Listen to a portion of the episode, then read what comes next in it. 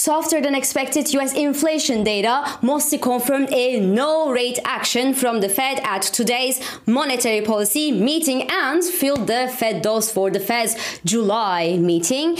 Across the Atlantic Ocean, however, the surprisingly tight British jobs data had the exact opposite effects of fueling the Bank of England's rate hike expectations. Then China cut its short term rates as a sign that more monetary stimulus stimulus is certainly on the pipeline. So, woo, we have some good policy divergence in the air. So, welcome. This is Swissquote's Daily Market Talk.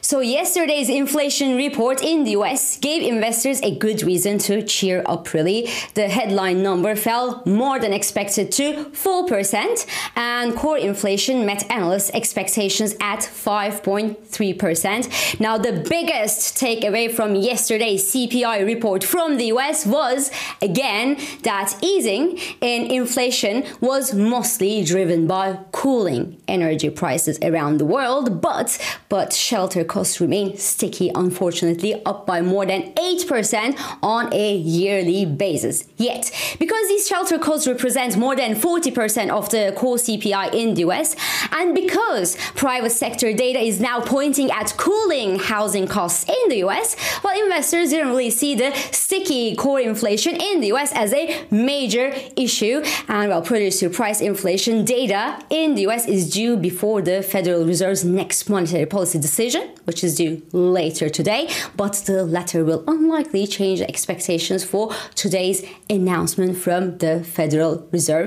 On the contrary, a softer than expected producer price inflation number in the US due to soft energy and raw material prices around the world could actually further soften the Federal Reserve hawks hand moving forward. In numbers, the expectation of a no rate hike at today's Fed decision jumped past the 90% level, while the expectation of a no rate hike in FOMC's July meeting rose from below 30% to above 35%. The S&P 500 extended its advance to 4375 level, while Nasdaq 100 rallied past the 14,900 level at yesterday's trading session, small companies followed suit as well, with the Russell 2000 index jumping to the highest level since the mini banking crisis back in March. So, the Federal Reserve's decision for today is obviously considered as being done and dusted with a no rate hike at all, but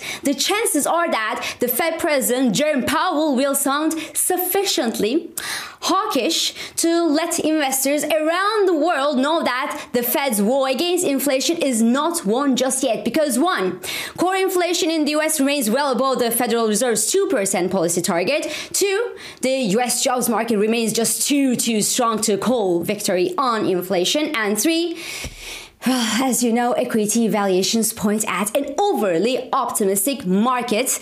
At the current levels, the S&P 500 trades at around 18 times its earnings forecast for the next 12 months, and these levels are typically associated with times of healthy economic growth and rising corporate profits. But you guys would agree with me that we are now in a period of looming recession odds and falling profits. So, yes, these equity valuations look a bit stretched at the current levels, especially for the technology stocks in the US. And I still expect that a downside correction is near, especially in this technology category, as long technology has obviously been the most crowded trade of this year the most profitable as well. But according to a latest BofA survey, 55% of respondents responded that long big technology was the most crowded trade of this year. Duh, we all know that. Then followed by short China, long Japanese equities, short US dollar, long treasury bills and short US banks. Nothing really surprising here. Now, across the Atlantic Ocean, the news are a little bit less, well, encouraging for the Bank of England, really. Yesterday's jobs data in the UK suggested blowout figures for both April and for May because, first, the employment change rocketed to 250,000 in April in the UK, while the expectation was a fall from 180 to 150,000 jobs. Then the unemployment rate also unexpectedly dropped to the 3.8% level. And moreover, the average earnings in the UK, excluding bonus, rose from 6.8 to 7.2%. Then the jobless claims in Britain fell by more than 13,000, while analysts expected a surge of more than 20,000 for the month of May, hinting that well, the British jobs market will likely print super, super figures for May as well. Now, while these are obviously excellent, excellent news for Brits who could, well, at least see their purchasing power partly resist to this terrible cost of living crisis on their little island where eggs, milk, and bread prices, for example, just jumped by more than 30 and something percent over the past 12 months, what actually makes the end of the Bank of England's monetary policy tightening look impossible for now. And, well, in fact, the market prices in another 125 basis point hike this year from the Bank of England, which will take the British policy rate to 5.75%, and there is around 20% percent chance for an additional 25 basis point hike by February next year. Ouch, those are a lot of rate hikes for the UK, and all this in a market where mortgage rates rise unbearably for people and house prices crumble. So the two year gilt yield took a lift at yesterday's trading session and is preparing to flirt with the 5% psychological mark. We are now at levels above the mini budget crisis of Liz Truss last year, while the spread with the 10 year gilt yield is widening. And that's obviously suggesting that the UK economy will hardly come out of all this unharmed.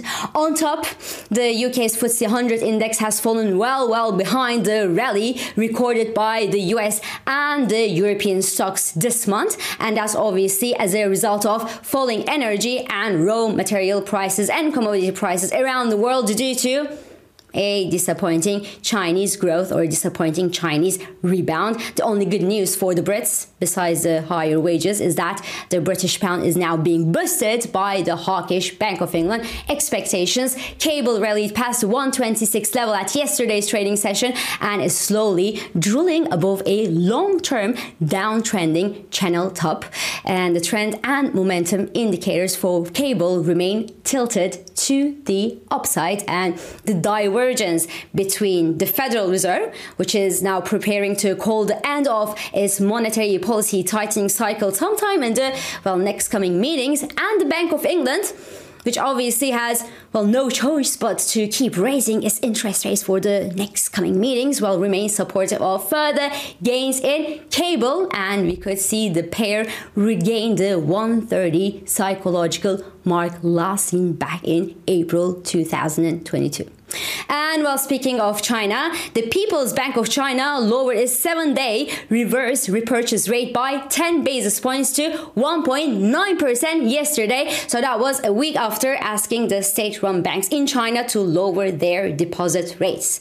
So all these rate cuts are signals that the People's Bank of China is actually preparing to lower its one year loan rate by tomorrow to, well, give a jolt to its economy that has been unable to gather a healthy and a strong economic momentum, a strong growth momentum after the country relaxes uh, strict COVID measures by the end of last year. And if you actually haven't heard that, well, China has been hit by the second COVID wave uh, with cases on the rise since last April.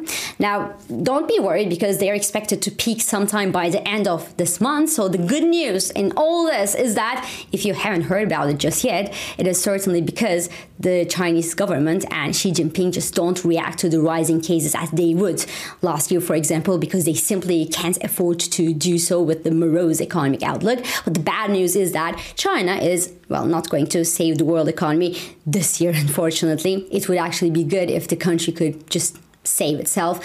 Now, copper prices jumped above their 200 day moving average levels at yesterday's trading session, although they actually remain comfortably within a broad downtrending channel that has been building since the second half of this January, while US crude prices are actually rebounded from their two week low levels at yesterday's trading session, but the US crude remains comfortably below its 50 day moving average. But because the rally in technology stocks now, well, looks kind of overstretched, and because China is kind of getting serious about boosting its growth for the next couple of months, uh, we will likely start seeing at least some investors take profit on their long big technology positions and eventually return to energy and mining sector to catch the next train which could actually be the one that leads to profits on an eventual Chinese reopening and eventual Chinese rebound. So this is all for today.